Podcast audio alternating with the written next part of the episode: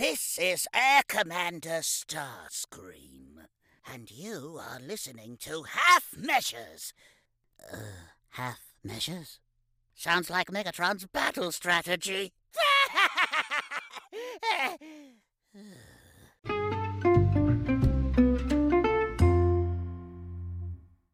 Kia ora and welcome to episode 165 of the Half Measures podcast.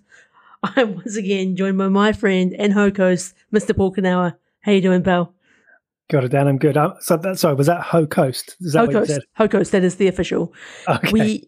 And just to bring everyone in on this backstory, we've just had one of our Patreon producers join the start of the sort of recording tonight, tried to, I guess, you know, demo reel and intro, said the word ho-host, that this is the way. Honestly, it was a real shock when I came on the call, and I feel like they gave their best effort to try and convince me that they would be the better co-host, and within the first line when she said ho-host, I was like, you're done. Look, some people are better to be, you know, Patreon producers in the background and some people are better to be on the mic, I would say. You are braver than I, Dan. Indeed, indeed. The thing is, I have this false sense of confidence because I can make these comments and then she's not going to listen to it for at least 3 to 5 days. So hopefully when she does, like, you know, it'll be fine. Yep. It'll be fine. If this is indeed the last podcast we ever do, listeners know exactly why. Yeah. On my tombstone, you can put, here lies the ho-host of Half Measures. The ho-host. All right, Paul, you know what to do. What have you been watching? All right, so very excited to talk about what I've got this week, Dan. And just a quick spoiler alert to stay tuned for our mailbag segment later, where someone, Dan, has finally used our snail mail postal address, and we received a little something in the mail. So amazing. Little teaser for that. This week, Dan, I have a 10-episode first season of a 2023 TV show. Look at me, all modern and up to date with the new stuff. And that is a Netflix series called The Night Agent.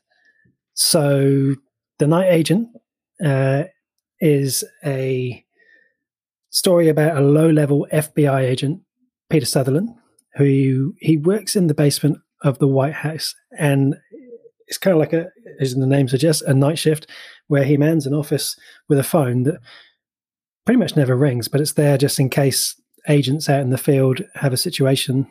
And then, of course, one night it does, and it propels him into this whole big conspiracy that ultimately, and I'll stay spoiler light in this review because I'm really keen for yourself and maybe others to certainly go away and watch this, it leads all the way to the Oval Office, so it really builds some momentum.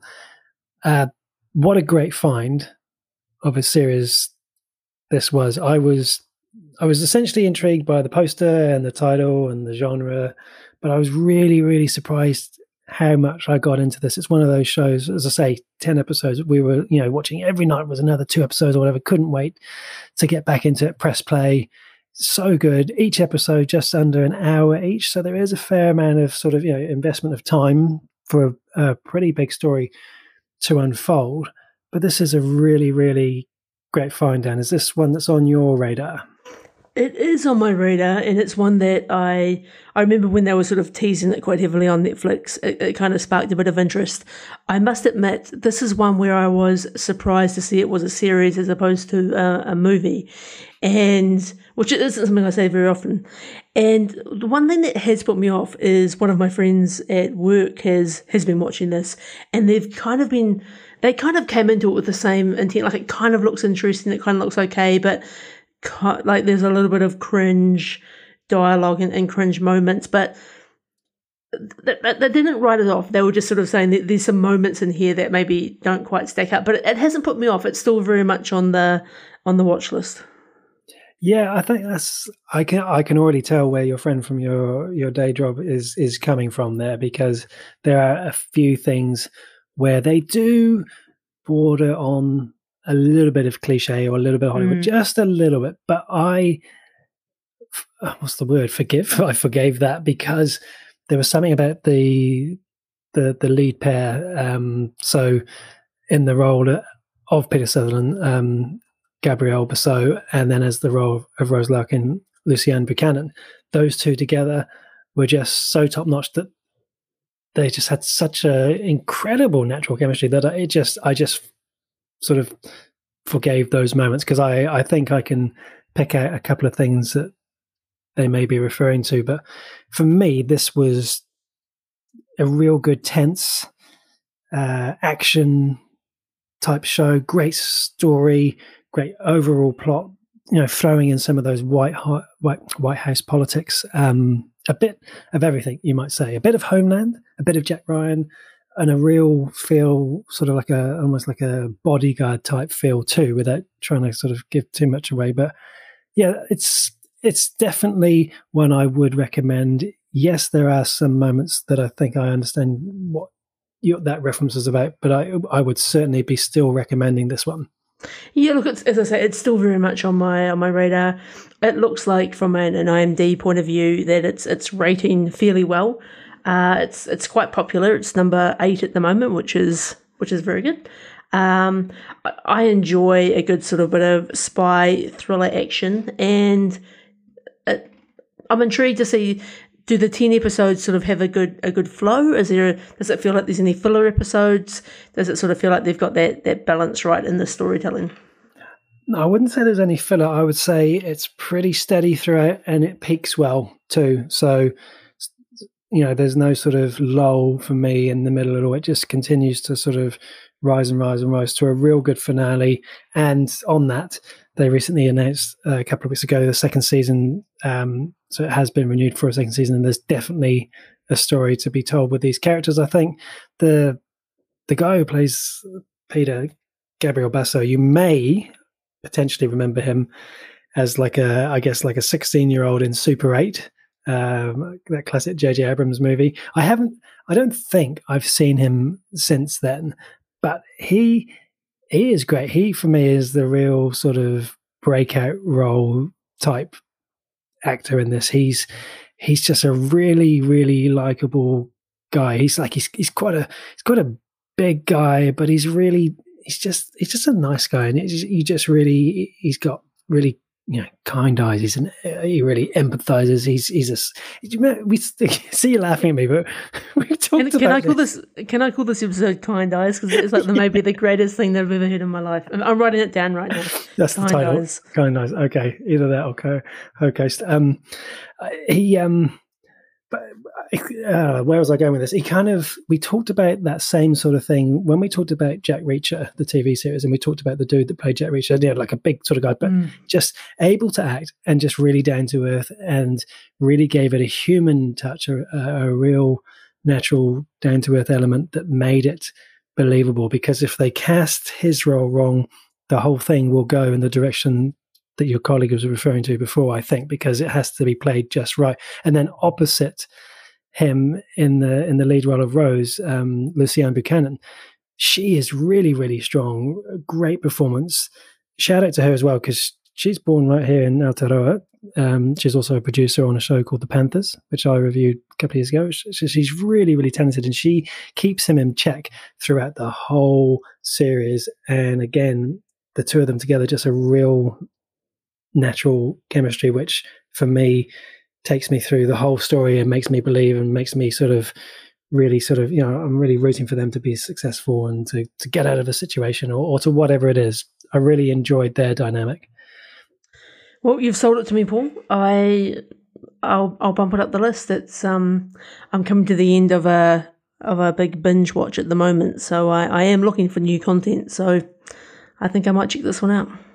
Really easy watch would be my thing, and I think, because I know you like a bit of Jack Ryan and Homeland, I think that style of stuff is here. I do want to give one last shout out, and that's to the actress Hong Cho, who plays Diane. That's someone we saw recently, you and I both saw in The Menu, and I also saw in Poker Face. This is my best sort of enjoyment of seeing her on screen, and I love the way she swears. Some people in this world just swear really well, and it's a really satisfying. I put her up there with, you know, like some of the greats, you know, the the Joe Pesci's, the Trisha Brady's, some of the people from my work who will remain nameless, in terms of their ability just to swear just perfectly on screen with great humor. It keeps it real. So yeah, that's The Night Agent, season 1 on Netflix then. It's amazing. I love a show when someone's got kind eyes, so I'll be checking it out. That's never gonna. Okay, here we go. What have you got for me, Dan? What have you been watching?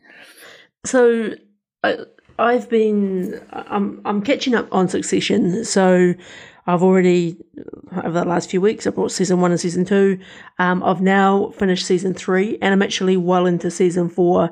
And I'm up to date now with the Monday night drops, and it's so good being back in the Monday night drop game. And I won't talk about season 4 yet, because I kind of want to bookmark my review at the end of season 3. Nice. Look, it's been another fantastic season. I think the last words I maybe said about season 2 at the end is, like, it kind of left my jaw on the floor, and it just kind of continued to kind of like pick up and run with that season. I think this is sometimes the challenge of a binge, is you've got to remember when you go back to the start of a season, they're slowing the tempo down again, and they're kind of rebuilding the story. But knowing that this show ends with its 4th season has just been so good. I'm still enjoying every single minute of it. I'm genuinely sad that I can't just go and watch a couple of episodes per night. Yeah. I on the flip side, I do feel like it's kind of right that this is only a 4-season show, in the sense that, you know, they've really kind of stretched and pulled the storyline in every possible direction they can, and they've added enough twists and turns to keep everyone interested. But I think to go on to sort of 6, 7, 8 seasons, it would be too much. I think it would sort of lose its greatness, whereas I think heading towards 4, perfect. This season, like, again, it's so difficult to talk about, because I know that, you know, you might watch it. I'm watching for sure. I know that, you know, there's going to be people that, once this final season kind of finishes over the next couple of weeks, they'll be jumping on it. So I guess what I'm saying, season 3, still amazing. Absolutely love this binge. Season 4, so good. I can't wait to kind of have a sort of final chat about season 4. It's a top quality show, top quality cast. I've been seeing a lot of press of a lot of the Succession cast at the Met Gala event in New York, and just people are making some fantastic little short videos with Succession soundtrack overlays. The milk is good, Paul. The milk is good. I honestly, I want more people watching this show so that we can have more chats about it. It's just so incredible. You just go with kind eyes. What about the milk is good? I mean, I have seen a lot of memes of this. I've seen a lot of GIFs in my timeline, because obviously with the season 4, you know, so it's all over my feed no matter where I look at the moment. In terms of the 3 seasons to date, obviously sort of putting the 4th season aside, is this a show that generally trends upward as it goes from season to season, would you say? Yeah, I think so. I think the only thing that I think it is a show that, like, it's been great to binge, but I've also, by binging it, it feels like I'm kind of not repeating storylines, but it feels like that maybe the depth to the story isn't quite as deep as it might be as if you've been watching this over the last 5 years, because it probably feels a bit fresh and kind of here we go again. Whereas watching it kind of back to back, like I have been, it's like I kind of feel myself like yelling at the characters, like, "Ah, don't do that! Oh God, you always do that!" But I think one thing they've done really well, regardless of story, is they really make you love and hate characters so often, and you can go into a season absolutely being like, Kendall is my favorite, Roman is my favorite, Jerry is my favorite, and by the end you're like, they're the worst person on earth, and they'll complain, and then you'll be back again in the next season. So I think they've really cast this well. They've really kind of got the storytelling on lock. I feel like I can't wait to kind of deep dive into some I guess commentaries and sort of critic reviews of some of the character arcs and the stories once this is all done, because I think there's something almost kind of Shakespearean about this as it all plays out. So it's good. I just it's just so hard to talk about without spoiling any components of it. So I can't wait. Once you start watching it, but when we can really sort of like bounce back and forth what's happened, it's going to be good. And I do think this will be a show that I'll happily sit down and watch again. That's how much I've enjoyed it. Lovely. I love that. I look at the cast, and Brian Cox is the draw card for me without any shadow of a doubt. And of the clips I've seen, it's always his demeanor and his reaction to people that feels like something that I relate to and where I might jump in. So, and when you talk about this show, you don't talk about Logan as much. You talk about a lot of the other characters. So that's really intriguing to me, because those are the ones which have obviously resonated with you. So that's fascinating too.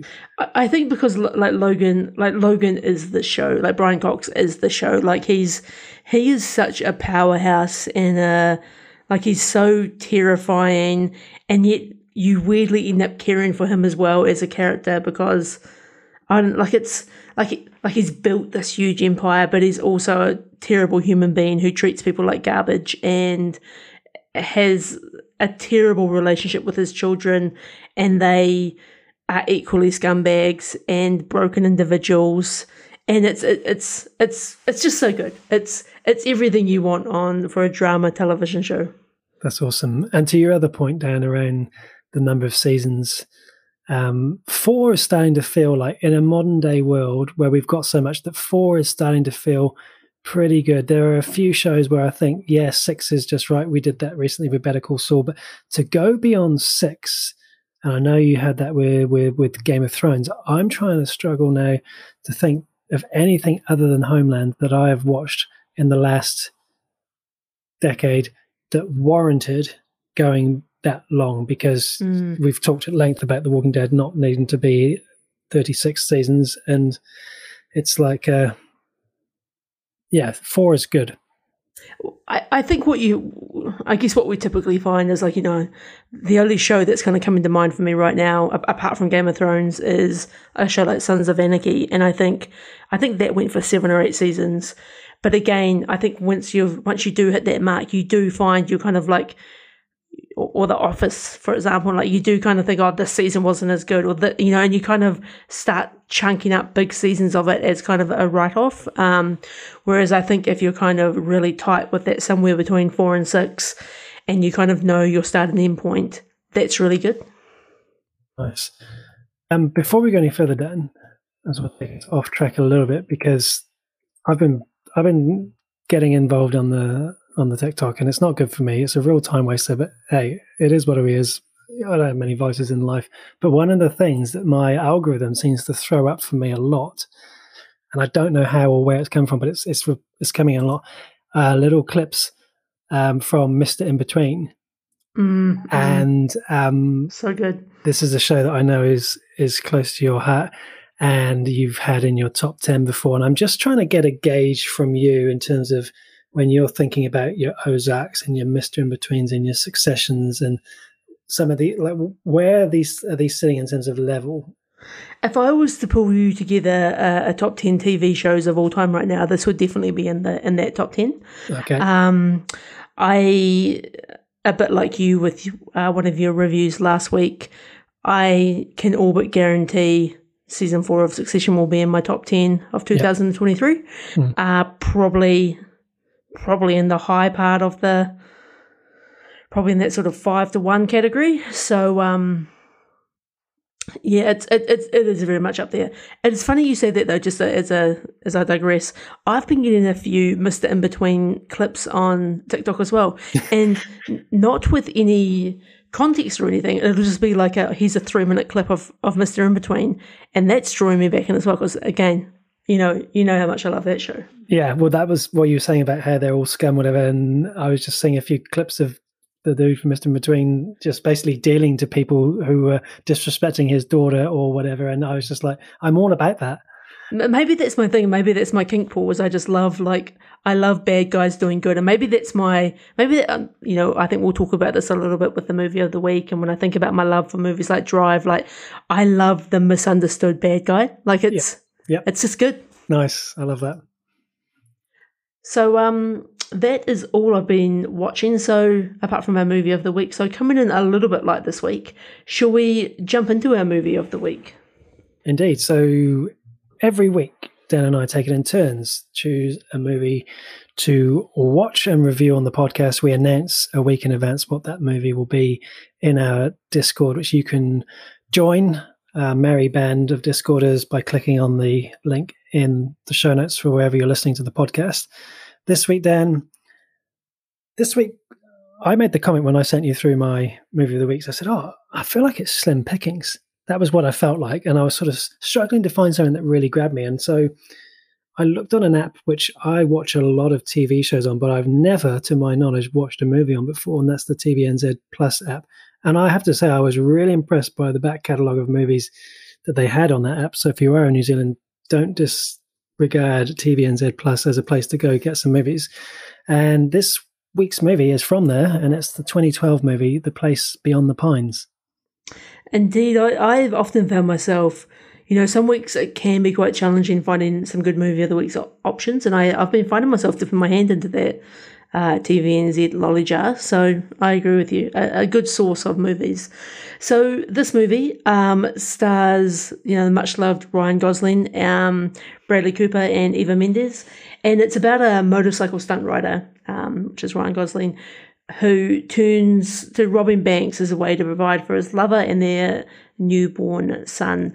And it's basically the course of his action sets a whole bunch of characters into a bit of a collision course with a rookie cop trying to navigate a department ruled by corrupt detectives. This is a bit of an older movie, but I think it's a great movie, and this is the second time I've watched this movie. Oh, and it's I think I watched it when it first came out, but I think after talking about Ryan Gosling and looking at his back catalogue, and when you sort of put this movie up, I was like, oh, I'd love to rewatch this movie again. So I thought, why not? This is a perfect opportunity. I had a really good time. I think another kind of, I think, movie kink for me is I just kind of love the slow burn, intense atmosphere, super moody. I think the one thing that threw me the very first time I saw this movie, and it didn't throw me as much this time, is actually how short Ryan Gosling's role is in this movie. And because it's kind of broken up into almost three kind of segments with different sort of parts of the timeline taking place, it's quite a bold choice to kind of, you know, Bradley Cooper back in the day, still sort of very sort of like new and sort of young in his career. Ryan Gosling, definitely the star. They make some bold choices, but I think ultimately they pay off. How did you find this one? Yeah, I really enjoyed this movie. And I think, obviously, you mentioning Ryan Gosling's character dying so early in the movie, I think we're quite able to talk spoilers given this movie's been out for over a decade. I was also shocked when his character gets taken out with, you know, almost, I'd say, more than half the movie to go, because, and we're going to talk about some of the support casts because some of them are terrific, but I'm going to be a little bit controversial, Dan, and I'll say actually almost until I saw this movie, and this was my first watch, I've never been 100% convinced about Bradley Cooper. Like, I think he's great in the Hangover series, and I actually thought he was superb as Face in the A-Team movie, which I'll say for the record once again is an underrated movie, and why there's no sequel there when so many other movies have had sequels, I don't know, but that's a different conversation. But in a serious role, nothing to date really from Bradley Cooper has ever got my attention, but he really did with this one. And so I think it was so important that he did, because yeah, Ryan Gosling was probably the draw card in terms of in coming into this. And so, but actually, if I'm to be honest, this is a Bradley Cooper movie for the most part, and it certainly follows his story for the most part. And so it was a really interesting split, and I found that really, really fascinating. And so it played out really well in the end. Yeah, and I think it's interesting, isn't it? Because I feel like it's almost a bit of a marketing ploy, right? Like I think because this movie is actually about the poster's misleading in the sense of what it's sort of truly about, but it's also the crux of what the movie is about. So I think it's, and again, because we're sort of going deep into spoilers, I just love the whole narrative of the demise of Ryan Gosling's character, the role that Bradley Cooper as a policeman had in that, the fact that Ryan Gosling has this son that he doesn't know about, and then the story goes on to kind of close the arc of his son and Bradley Cooper's son becoming good friends, and the flow on it. Like, there's so much that happens in the length of this movie. When like 2 hours 20 is quite long on the spectrum for us, but when I think about the amount they're trying to cover in that period, I think they do a lot with the content. No, they do. There's a lot of story played out across quite a long period of time, and so I think in that respect, I think it definitely earns a runtime of just under 2 hours 30.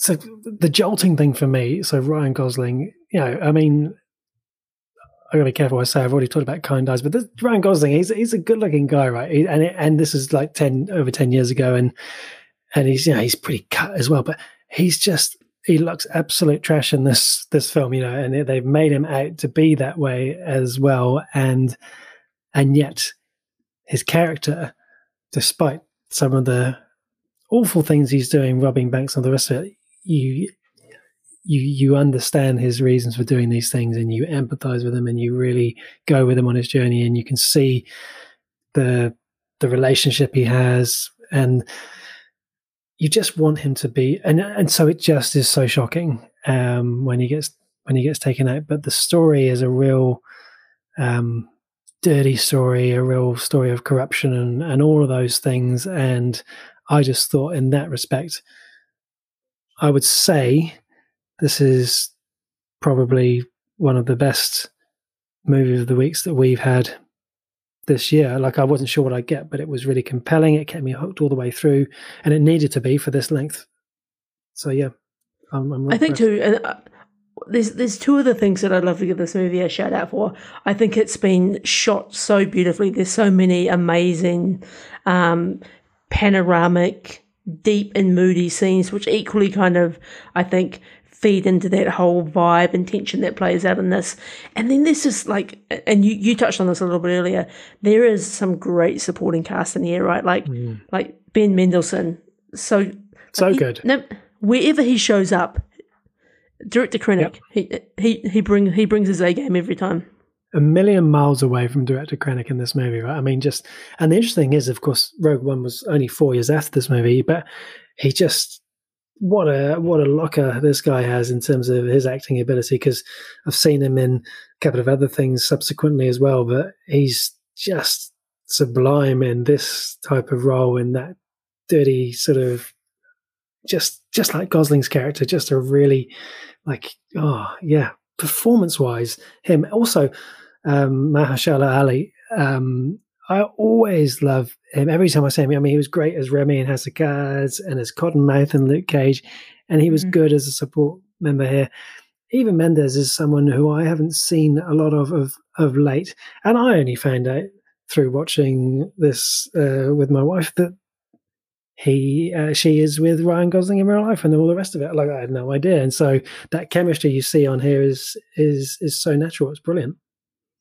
It's interesting. It's really got me thinking about like, I'm slightly going off topic here, but thinking about Ben Mendelsohn, it's got me thinking about a TV show which I've never really given a fair run, called Bloodline, that used to be on Netflix, and it's been recommended to me a few times.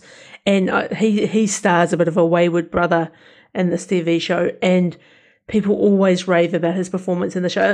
It's kind of making me, should I be checking this out again? Like, it's obviously, it's been a little while. This was a 2015 TV show, but sparked a bit of interest. If you're looking for a bit of Ben Mendelsohn, my recommendation to you, and I reviewed this a few months ago, is The Outsider, the 10-episode series with Jason Bateman, HBO series. Honestly, right up your alley, Dan. Perfect. It's another one on my list. I feel like I've been really busy this year, Paul. I'm looking forward to, as we sort of get deeper into the winter here, of really clearing my backlog and getting into some older content. Nice. So, Paul, where is this on the old Guns Akimbo? I think for what it does, this movie really gives me everything I need. I really would come in with a high rating on this one, which I wasn't expecting, as I said, when I first pressed play. I'm going to go with 3.5 guns for this movie, Dan. I will join you on the 3.5 guns akimbo, only because I think I actually enjoyed it more on the second watch, and I think it's a movie that's kind of really aged well for what it is, and I think it's I feel like there was a period of time, and it's sort of around this kind of Drive type era where this genre was so hot, and great cast, as I say, great writing, great direction, great filmography. It's a total package. It is. The one last thing I wanted to say as well, and I should have said it before, sorry, is it's one of those movies, and I'm trying to think about the other one we reviewed this year, or maybe in the last 12 months or so, where I actually feel really uncomfortable having watched it, and just like the story just doesn't sit with me well, because some things happen that are just not right. And I just, especially when it involves these kids, you know, it's the two kids in the end that really, I probably should have mentioned them by name, because the two of them were, I thought, absolutely superb. So you saying that the rewatch value gives you more, I can really believe, because I think I was so shocked by the Gosling exit that I couldn't almost concentrate for like a good 15, 20 minutes, and I missed something maybe. But yeah. And it's funny you say, because I think that's how I felt the first time I watched it. I was like, what? I've been robbed. Like, yeah. You know, but I feel like this time, knowing what I was sort of coming into, but in saying that, it's still been at least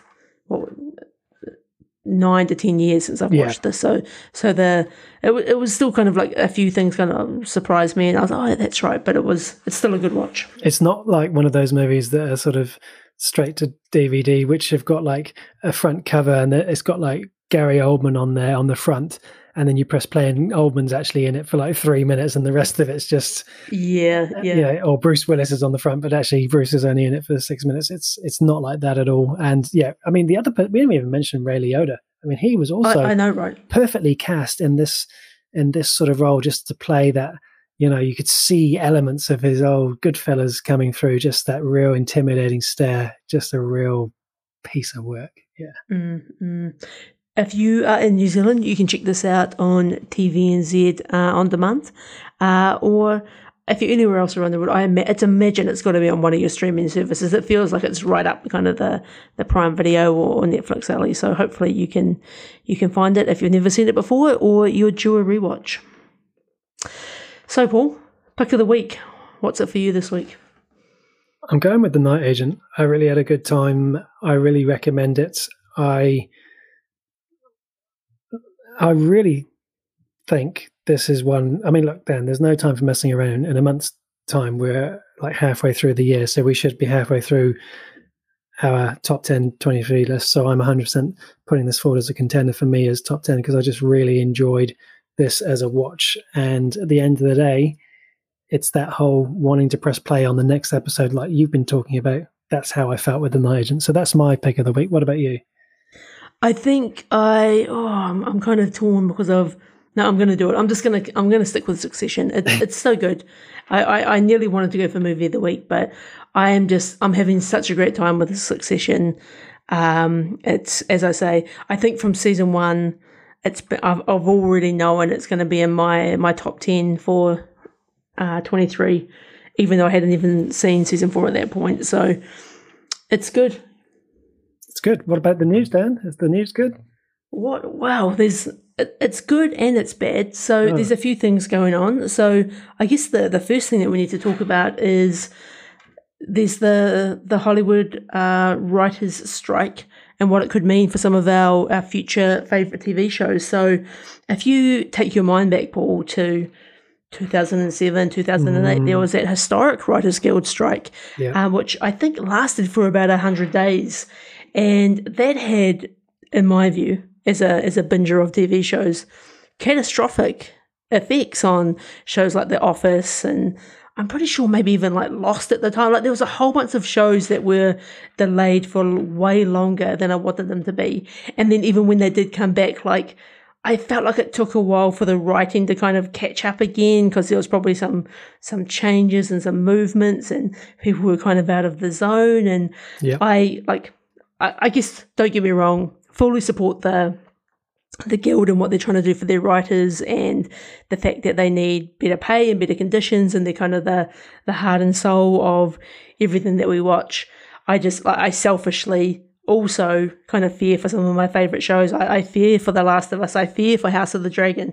It's who knows, like, we already have got, 24, 25 waits for some of these TV shows. It could be even longer. Yeah. Oh, look, I feel that pain as well. I was for some reason I was looking at Star Wars Andor earlier and saw that that's not even due till late 2024, and I'm like, I can't even comprehend that much time at the moment, and it's like I want it now. So I hear that, but the number of times I've sat on this podcast and talked about the writing and how when you've got good writing, I feel like they have to do what they have to do. And hey, if it means I have to go back into the lolly jar and find some old content, I am not against that, because I'm quite partial to a bit of older stuff. So it was a real big impact the last time it happened. I remember it well.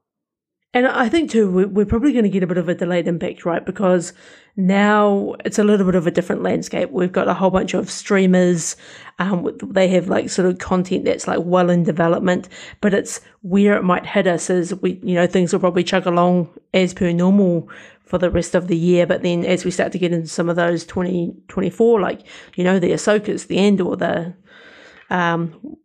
all of our favourites, I think that there will be impacts. So I guess we'll wait and see what happens.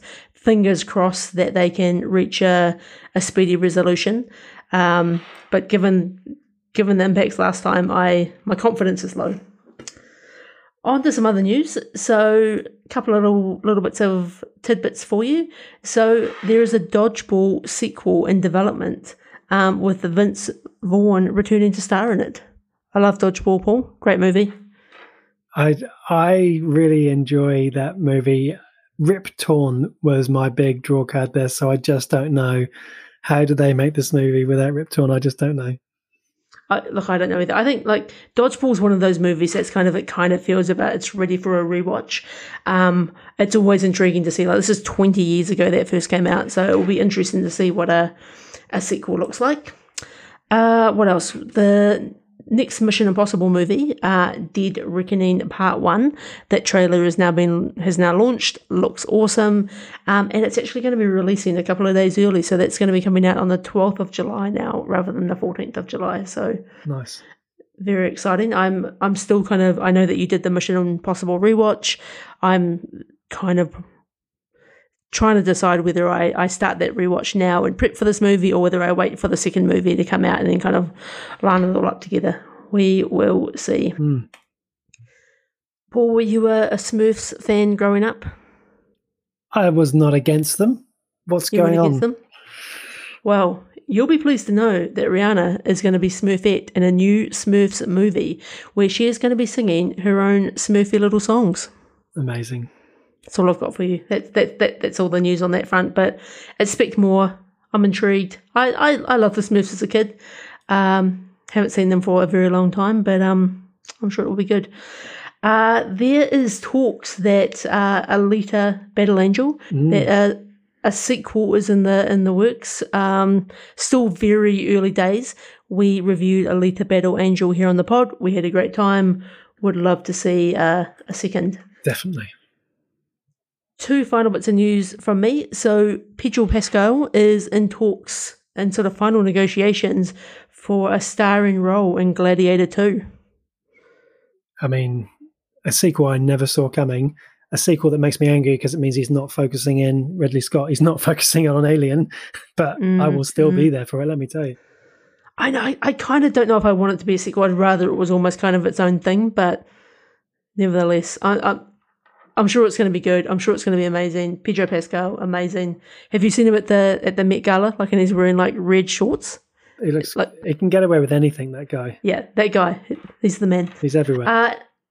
Final bit of news: Sylvester Stallone returning for a cliffhanger reboot. at this point, it's probably quicker if we say which of his franchises has he not returned to and rebooted or whatever. But okay, so so that was Sharon Stone, is that right?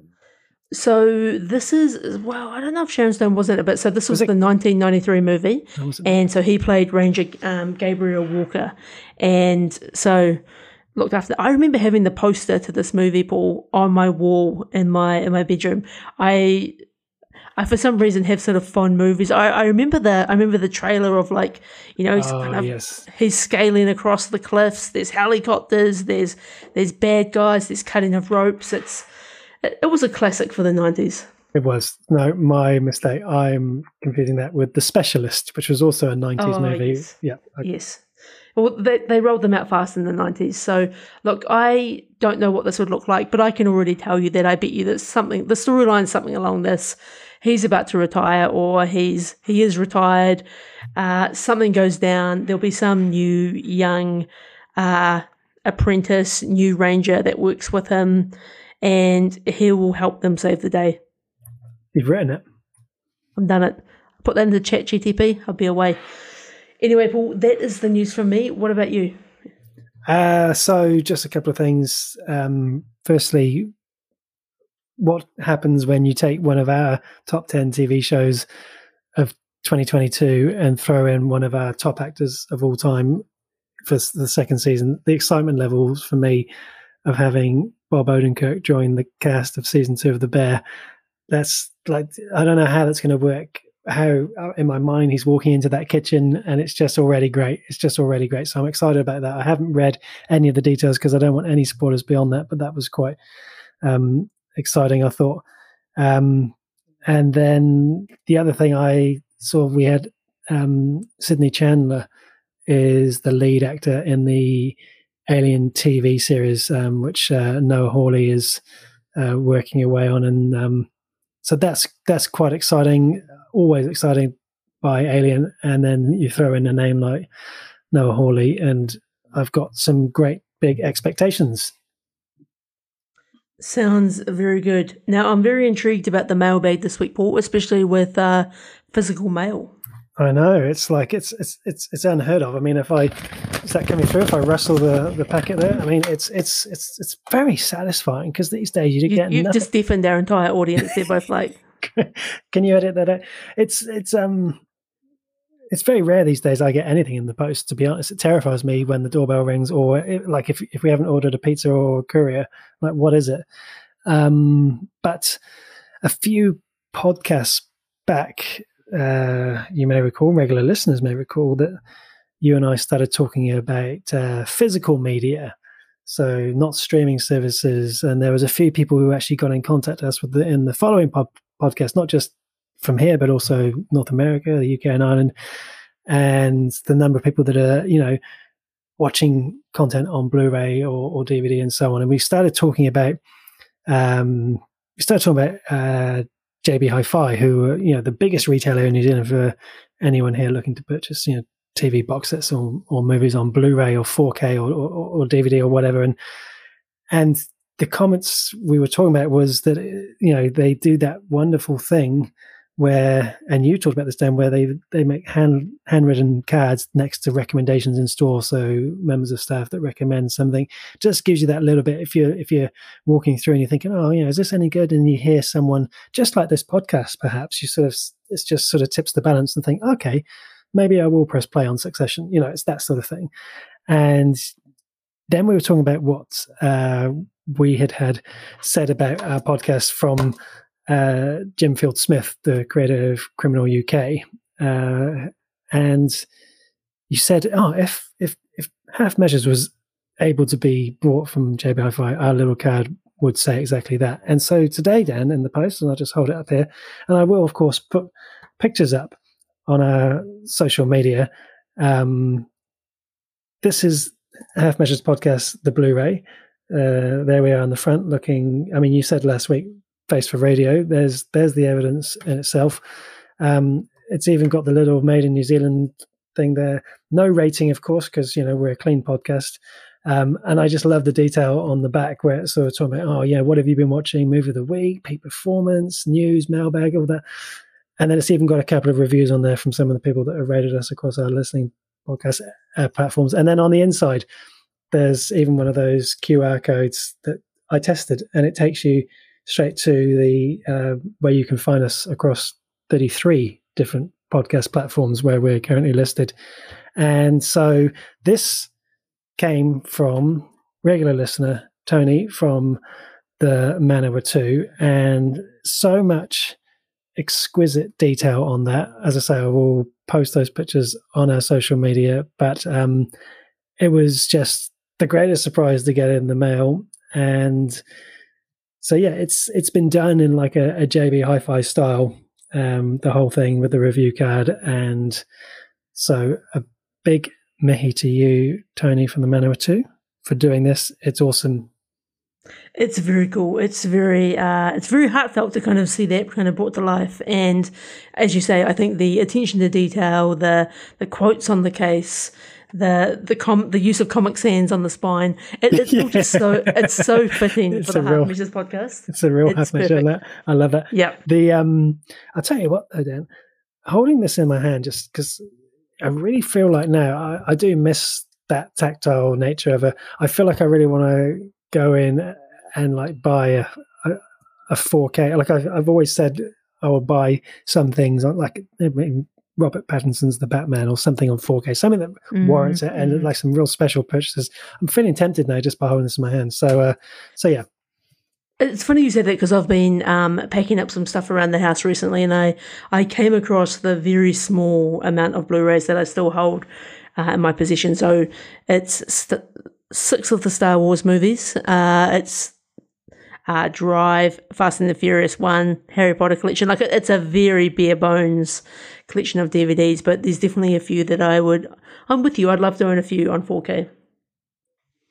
Funnily enough, just whilst we're on the mailbag, and this was completely random timing, but someone else picked up on that conversation. This is Ash from Palmerston North. He says, and I quote, "I'm beginning to lose trust in some of the streaming services, particularly Netflix. The quality isn't what it used to be. I'm thinking of firing up my Blu-ray collection and start purchasing them again.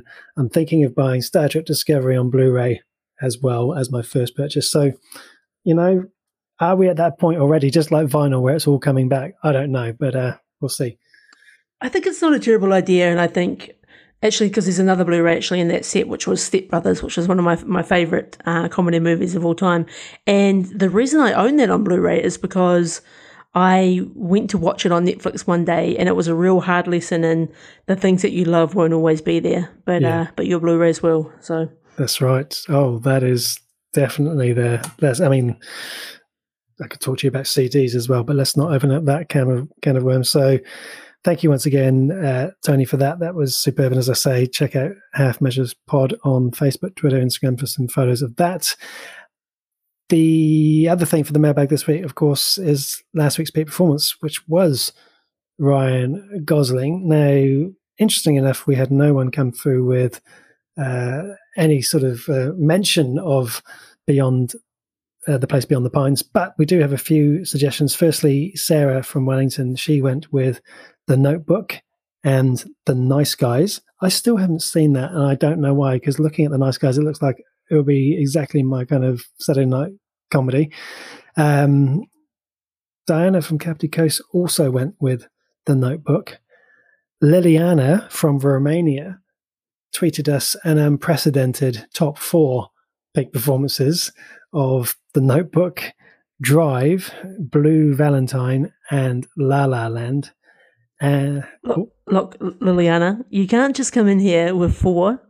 Like is this the first write-in for Liliana? It certainly is. Yes, the tweet, she replied within moments of like the tweet going out, so she was obviously hot on the Ryan Gosling hashtag, I'd say. What was that other movie you just said? Was it Blue Paradise? Blue Valentine.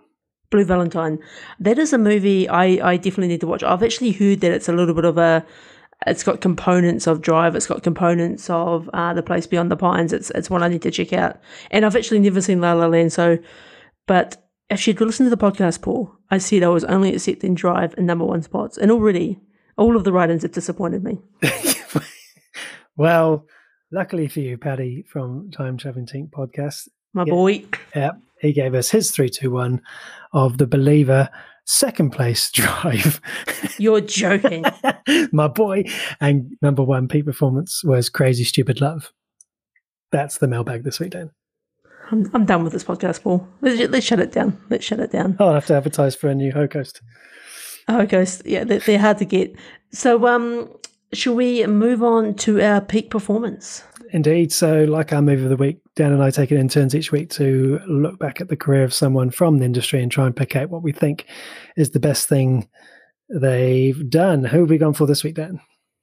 This week, we are doing Uma Thurman, which was selected by our HoCoast with the most, chose the peak performance this week. So this was an easy one for me. I'm surprised we haven't done Uma Thurman before, but for me, honourable mention, without a doubt, Pulp Fiction, 1994, her role in Pulp Fiction, just second to none.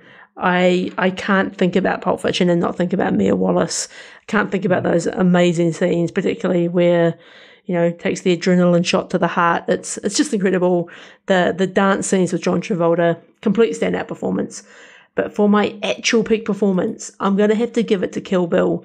So 2003's Kill Bill, the first movie, very much, I think because she's just such the star of this movie. And it's a movie that we've reviewed, ranked all of the Quentin Tarantino movies, and Kill Bill was very much one of my favorites. And I just think her role as the bride, fantastic. Sign me up for Kill Bill 3. I don't care what the time frame is. I don't care what I just want more of it. Fantastic supporting cast, fantastic story, all of it led by Uma Thurman. So easy choice for me this week. What about you, Paul? Nice. I did go looking in the, you know, how you can see the upcoming section to see if Kill Bill 3 was listed in there. It's still not in there. It feels like it's one of those things that's gone off the radar, but you can always dream, right? So for me, I actually have an honourable mention of a 1997 movie called Gattaca, which I absolutely love. This, for me, is probably one of the best sci-fi movies of the 1990s, I feel. Like I haven't even watched it, perhaps even since it came out, I'm going to say, I think. But it just shows how much this movie resonated with me, and Uma Thurman's performance here is great. It's a very tense performance given the nature of the plot. Great opposite Ethan Hawke, and I think one of her best leading roles for me, certainly in a genre movie that I love, And you know, with a great story, and from Kiwi writer director Andrew Niccol too. So I was really hoping that, and this is going off topic, but I was really hoping that there might have been space for an honourable mention for her performance in Batman and Robin as Poison Ivy. And I really feel like if she was to do a Poison Ivy today in a modern day Batman movie, I think she would be absolutely superb. But I think, unfortunately, the direction that movie went with Joel Schumacher meant that we never got that performance. But I won't go too far off script, Dan. I'll take us back to peak performance. And I have to agree with you. Far and away, her most incredible performance is as the bride in Kill Bill. I guess if I had to choose between, because of course there's two volumes, I would probably go with volume one. Just iconic, that look, her delivery of, you know, the script, and of course the script is of the greatest quality. Of course, those unbelievable fight scenes, the whole performance is just a league of its own. And I can't say enough about the performance. I mean, could you imagine Kill Bill without Uma Thurman as the lead? It's a role that she was, you know, she's born for. It's just superb. So yeah, Gattaca and Kill Bill. I would easily give a shout out for Batman and Robin. Definitely one of the stars of that, alongside Alicia Silverstone as Batgirl. But anyway, maybe that's a talk for a future podcast. Indeed it is, Dan. In fact, on that note, talking of which, next week we will be doing something a little different. We'll be doing one of our deep dives, and we're going to deep dive into 1989's Batman. Can't wait, Paul. I've got many a story to share, and thoughts and feelings about that one. But that probably does bring us to the end of another episode of the Half Measures podcast. Does indeed. Thank you for listening in to this week's podcast. Do get in touch with us. Let us know your peak performance for Ryan, for Uma Thurman. Let us know what you thought about The Night Agent or Succession or anything we've talked about. And of course, if you've got anything that you want to pop in the post for us, we're always welcome for that too. Love a good parcel. Also, a very special shout out to our Patreon producers, Samara Whiting King, Diana Kanawa, Trisha Brady, and Michael Chalmers. If you too would like to become a Patreon producer of the Half Measures podcast, then you can find those details in the show notes below. But until next week, everyone, adios.